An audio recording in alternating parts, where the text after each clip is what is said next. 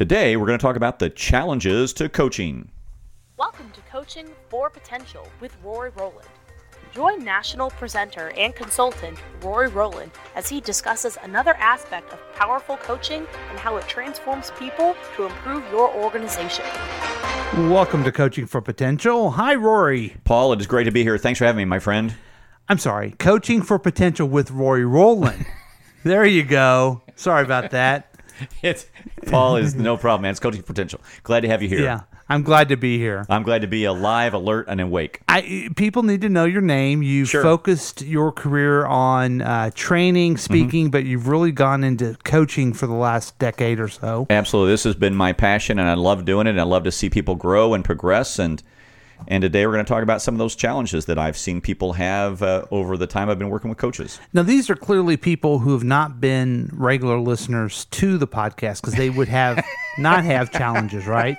That is a great point. That's the secret, folks. If you listen every week and share with your friends and good good review on iTunes, you have no challenges with coaching. But if you're new to the right, podcast, we welcome you. right, and and And also this is a good one for you to listen to. Not only that, the employees that should be listening to this are not listening to this.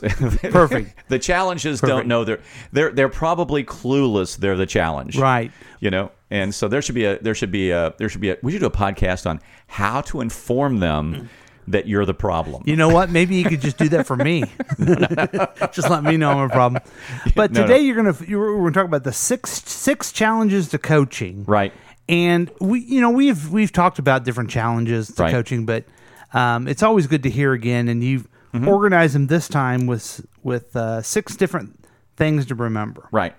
And so, yeah, the first one is obviously uh, how do we build a trusting relationship? And that's one of the first challenges to coaching.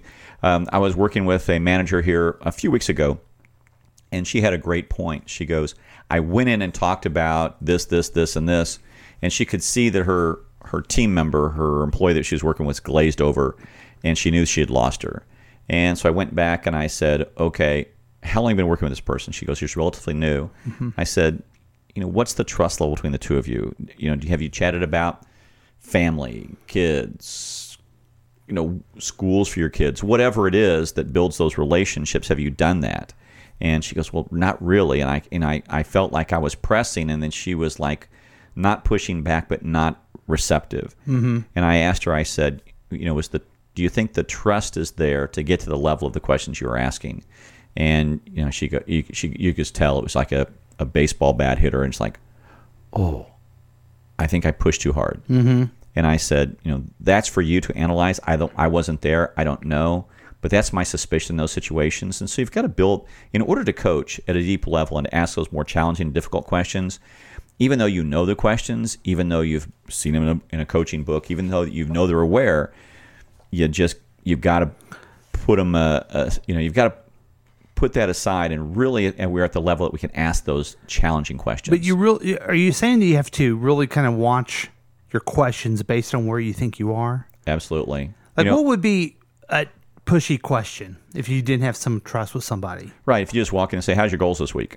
Okay. Boom. And, you know, it just seems too aggressive. Okay. Uh, whereas you might want to say, "Tell me a success story. Uh, what was your favorite interaction with a client? Mm-hmm. Um, you know, what did- what did you consider a win this week? Uh, Mm-hmm. Yeah. m- might be something like that. Or But- even good morning. uh, yeah, You good- know? starting out with good morning. How are how are things? All of that, and so that was a key where it could be just too aggressive. You know, because if you just walk in and say, "How's your goals?" then they're wondering, "Well, am I just a robot? Am I Mm-hmm. just supposed to produce things? You know, how am I? You know, how's the world? Do I have any challenges? Any issues facing?" All of those kinds of questions just be great questions. And this stuff really on. builds over time too. You really Mm-hmm. have to build that trust over time. It's not just a one-time conversation exactly. It's- with the right questions. mhm. You've got to work with it Yeah. over time. Yeah, I, I just the idea of building trust, I think, is is is a challenging one, Mm-hmm. and and not a short term. And it's one that- right? And it's and it's one where uh, it's one where if we don't do it and we miss out, we really short we shortchange the coaching relationship, the coaching uh, model. And so the first foundation, the first thing we should ever do is have that trust and have that relationship. So when you're asking the questions, how do you make sure you don't get into um, that that where you're asking all the important questions and they're not really thinking, they don't have that thought bubble over their head. Uh, yeah, that's a great one. Uh, you know, almost like, am I asking the questions and I'm the one trying to do the heavy lifting? Yes. And that is a great question because here's, I think, an important key for managers. I'm going to step back just for a second. One of the important keys for managers is so often um, we care more about their job than they do. Yeah. Okay. So that can be the first barrier. Uh-huh. So when we start to ask questions and involve them in the process, and if they're, you know, you kind of see that glazy look or they're not involved, they're not committed, then are you are you trying to push too hard because you want the job done or is their commitment level not there or are we not asking the questions to truly involve them we're asking questions that are task focused but not people focused not focusing on them where they're at what's important to them what are their strengths what are their weaknesses how do they how would they handle this job? Are we more because that's when i see when managers misconnect is when they start talking about task issues. How's this task going? How's this going? Uh, where are we at here? Things like that. Rather than how are you handling this process? How are you handling this task? Uh, what steps have you done so far and what steps do you want to go see notice the, the difference in those questions? Yes. ones are very task focused. How are you doing this? What are you doing? Where are you at? All of that whereas the other question is how are you perceiving this what's important to you Mm-hmm. what would you like to do do you need any resources from us notice the difference in that Right. huge difference It's where the responsibility is. Absolutely, and and and what and that's the challenge with managers. Managers who are task focused managers don't coach very well. One is because they're just trying to get the task done, and they don't recognize the relationship between the employees and themselves is so important. Whereas managers who recognize the importance of the employee and how critical they are, you know, we get things done through people. Uh, we don't get people just to do things. Right. And that's where I see the misconnect with a lot of managers is they just uh, stay in, too incredibly task focused. so sometimes the um, person that you're trying to give the coaching session to, they don't see the problem. Is, is that is that because of the questions that we're asking? It can be, and and it can be just a, a lack of awareness on their behalf, you know, um, or it may be they've worked so long in a command and control environment. You know, it just depends if it's a new employee or a more seasoned employee. If you're if you're a coaching manager and you've got a new employee with you, and you're saying, "What do you think?" or "What would you look? What would you like to do?" or "How would you like to handle this?" and they're not used to that model. They're used to somebody saying, "Hey, do this, do this, do this, do this, do this." They're really going to struggle with that model, and so you know you've got to work up to that level that you can ask them those questions where they have the confidence to feel involved because they may be at the point in the in the relationship, they may be at the point in their career. My God, I've never worked for anybody who asked my opinion. I've never worked for anybody who thought my uh, ideas mattered. That I that I as an individual was creative enough and added value to the organization enough that they would ask my my opinion. So even though you might do that, they don't trust you enough Right. to really do it. And if they don't trust you, if there's that if there's that disconnect there with the trust, they're going to want you to say, "Just tell me how to do this. How would you like it done?" Because if they feel like if if they do it and they make a mistake, then mm-hmm. you're going to come back to them. They would rather you do it. They would rather you tell them how to do it rather than you say, "How would you do this?" They don't really that confidence level to grow is not there mm-hmm. yet. And we as a manager have to make sure that that's there. So they can solve the problems. They can come. up They can come up with the solutions themselves. Right. It, it reminds me of the concept you talk about, um, eighty hours of easy. you know, if we if we don't have, repeat that concept again. Just Yeah, it, it, it's it's 80 hour easy, and I had managers who uh, early on, and, and then I was working with them. Uh, they go, well, it's just it, this coaching thing too, takes too long. It just I have to explain things to people and things like that. And I asked them, well, how many hours are you working? And they said, you know, 78 hours a work a week. And I said, well, that's 80 hours of easy, isn't it? And they, you know, they hesitate. You could kind of see the look, like they're, you know, they're kind of upset with me. But I just felt like we had the relationship, we had the connection, and I just said I had to label it. And uh, you know, I could have said, and I did on a number of occasions, "How's this working out for you?" Well, this is the only way I can think of doing it right now. So when they did that, I finally said, "Okay, I'm going to label this for you, and and then let you look at it from a perspective of 70 hours of easy, 80 hours of easy." When they did that, then they really um, they really shifted gears. Which I think we talked about this on the on the last podcast. I was working with them again, and now they've got they're managers that now have new supervisors underneath them, and so they're actually with myself and them teaching new managers this process. Mm. And I said, "How's it going?" And they said, and they said, "Well." You know they're they're not very good at the delegation aspect. They're not very good at letting people do this. And I said, hmm.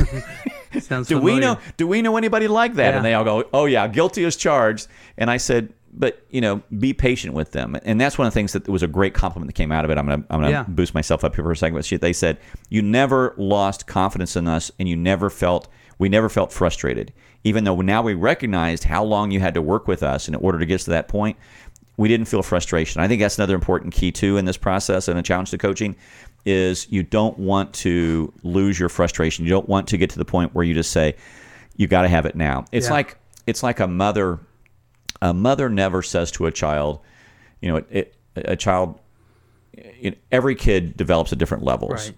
And and I love it when, you know, some mothers who have a has a child who walks early well, is your child walking yet? So, oh, you know, I have a superior child. They're walking earlier. Well, the question is ultimately, will this child walk? Yeah, absolutely. Will they walk maybe 45 days before this other one does? Yeah. Mm-hmm. Is their quality of life any better because they walked 45 days earlier than this other child did, even though they're the same age? No.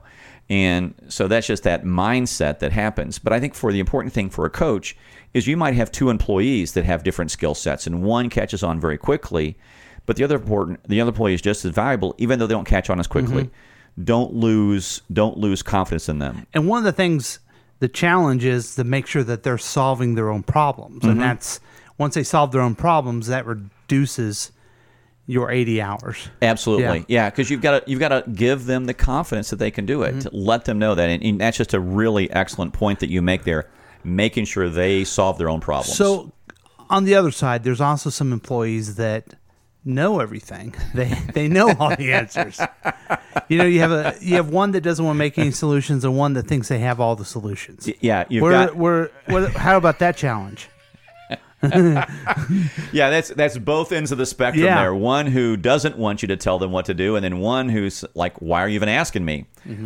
And I think employees that that that they think they know it all, uh, or they've got the solutions, are by far the most challenging people to coach.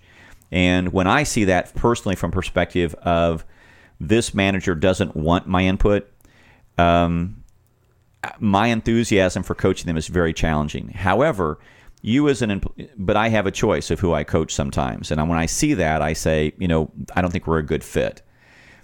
But if that's your team member and they don't want to be coached, then you know you've really got to kind of dial your ego back and let them uh, you know let them be in charge. Let them be the person who's kind of driving it and still going back to questions what would how would you handle this or what would you do or what do you think is important here or what do you think the priorities are or if you were in my position what would you do because they'll have an idea of that and but bring them closer to you. Um, a lot of managers will push people like this away, and that's counterintuitive because the further you push them away, the more the the relationship uh, severs.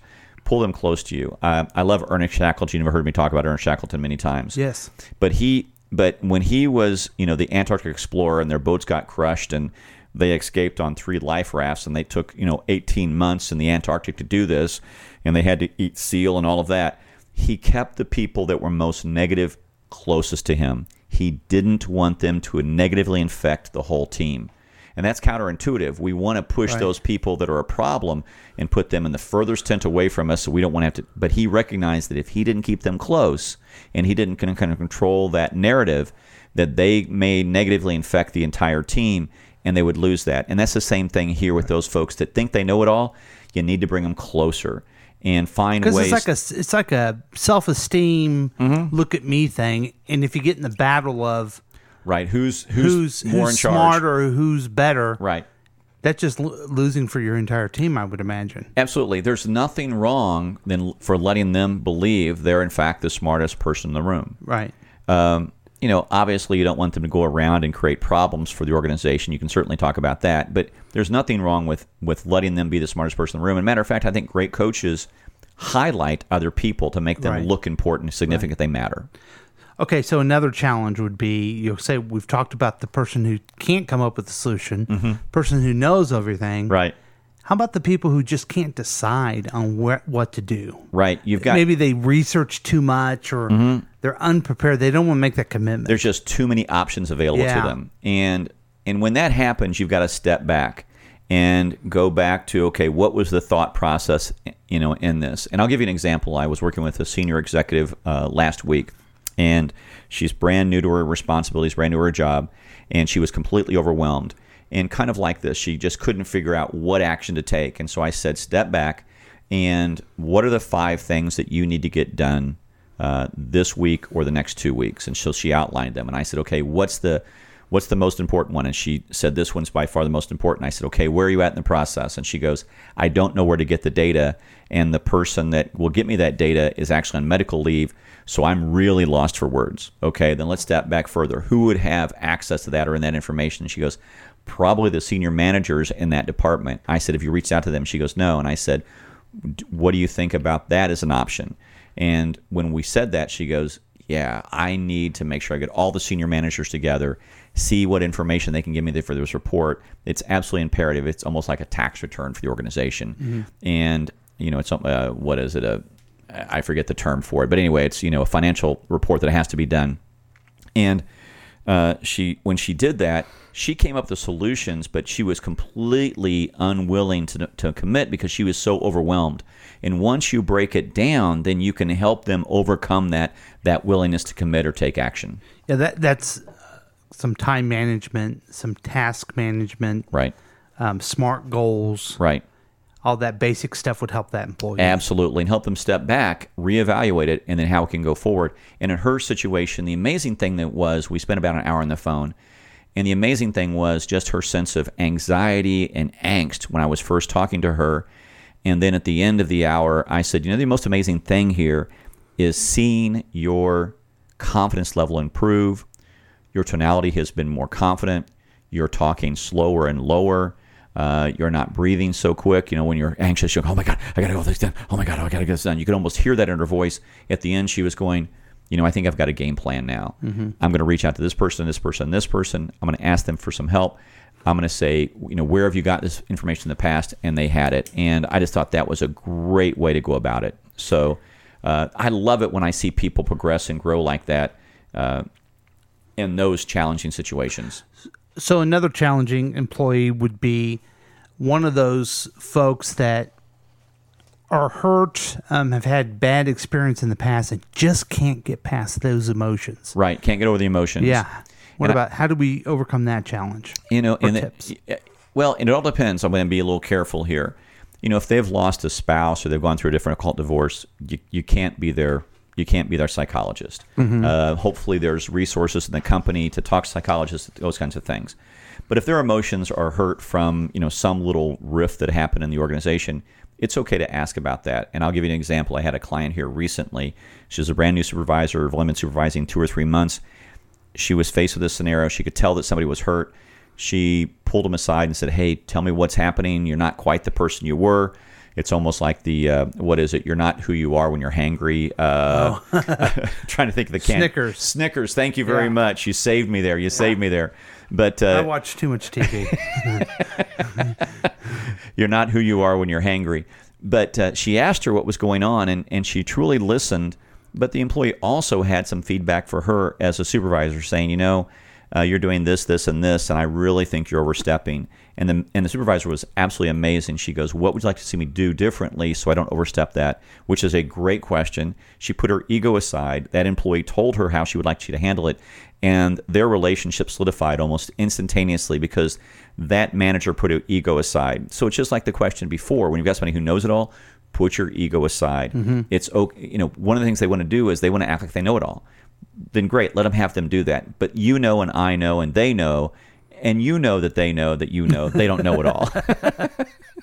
but who's on first? exactly right. Yeah. They know that you know that. And so, uh, with that being done, it's okay to make them look like that. But it's also very important if they if they use that behavior elsewhere in the organization, it's going to be damaging their career. And then you can have that conversation: is how is this helping you? How is this moving you forward? Uh, what kind of impact is it having? So that's another important key. I think you just went through six challenges of coaching. Absolutely. The employee, you say they need to build trust. Mm-hmm. Make sure that they're doing the heavy lifting. right. The thought bubbles over their head. Make sure that they're solving their own problem. You bet. Dealing with that employee that thinks they know all the answers. Right. Let them be the smartest person in the room. Work with that employee that, or I, I say employee, team team member, really. That team member who's um, kind of afraid of committing to take action. Right. and then that team manager, team member. Mm-hmm. See, this is why you're so good at rem- doing all this. Uh, the the team member who needs to manage their emotions. Right. And we've all been there. I mean, we've all been there where we something happens and we get angry, we get upset, and we get frustrated, Yes. and, and there we go. And we've all been there. And I completely understand when an employee does that. Um, but we've got to recognize that you know there's a lot riding on your career here, and you've got to manage your emotions. And if a challenge arises, breathe, relax, and when all else fails, ask them their perspective. Because when somebody is truly heard, they're not angry. If for some reason Mm-hmm. just something happens where people are still needing to overcome some challenges to coaching after listening to this, I can't Abso- imagine. Mm-hmm. I can't- we should have solved it all today. right, but this is our last episode. but just let's just say they do. How would they, people get a hold of you? Absolutely. Uh, they can get a hold of me at roryrowland.com, R O R Y R O W L A N D.com. And we also have a learning management system uh, where we take people actually through the learning process of being a coach. And I can also be happy to walk them through that process too when they reach out to us. So And that's an online thing where you get a module every week Mm-hmm. and you're building your skills throughout. Absolutely, and uh, they can do that. And I also have it where I've got it uh, priced where they can actually do it with me, and I'll uh, spend some time once a month with them, or they can you know they can go through the 52 modules on their own. Whatever they like to do, uh, they can do that. We've got a different uh, pricing structure for that. Excellent. Well, a lot of uh, opportunity. I Mm-hmm. hope uh, a lot of people take advantage and talk to you. And, Absolutely. um, thanks again. Thank you, Paul. Thanks for listening to Coaching for Potential with Rory Rowland. Join us next time for another discussion about the power of coaching.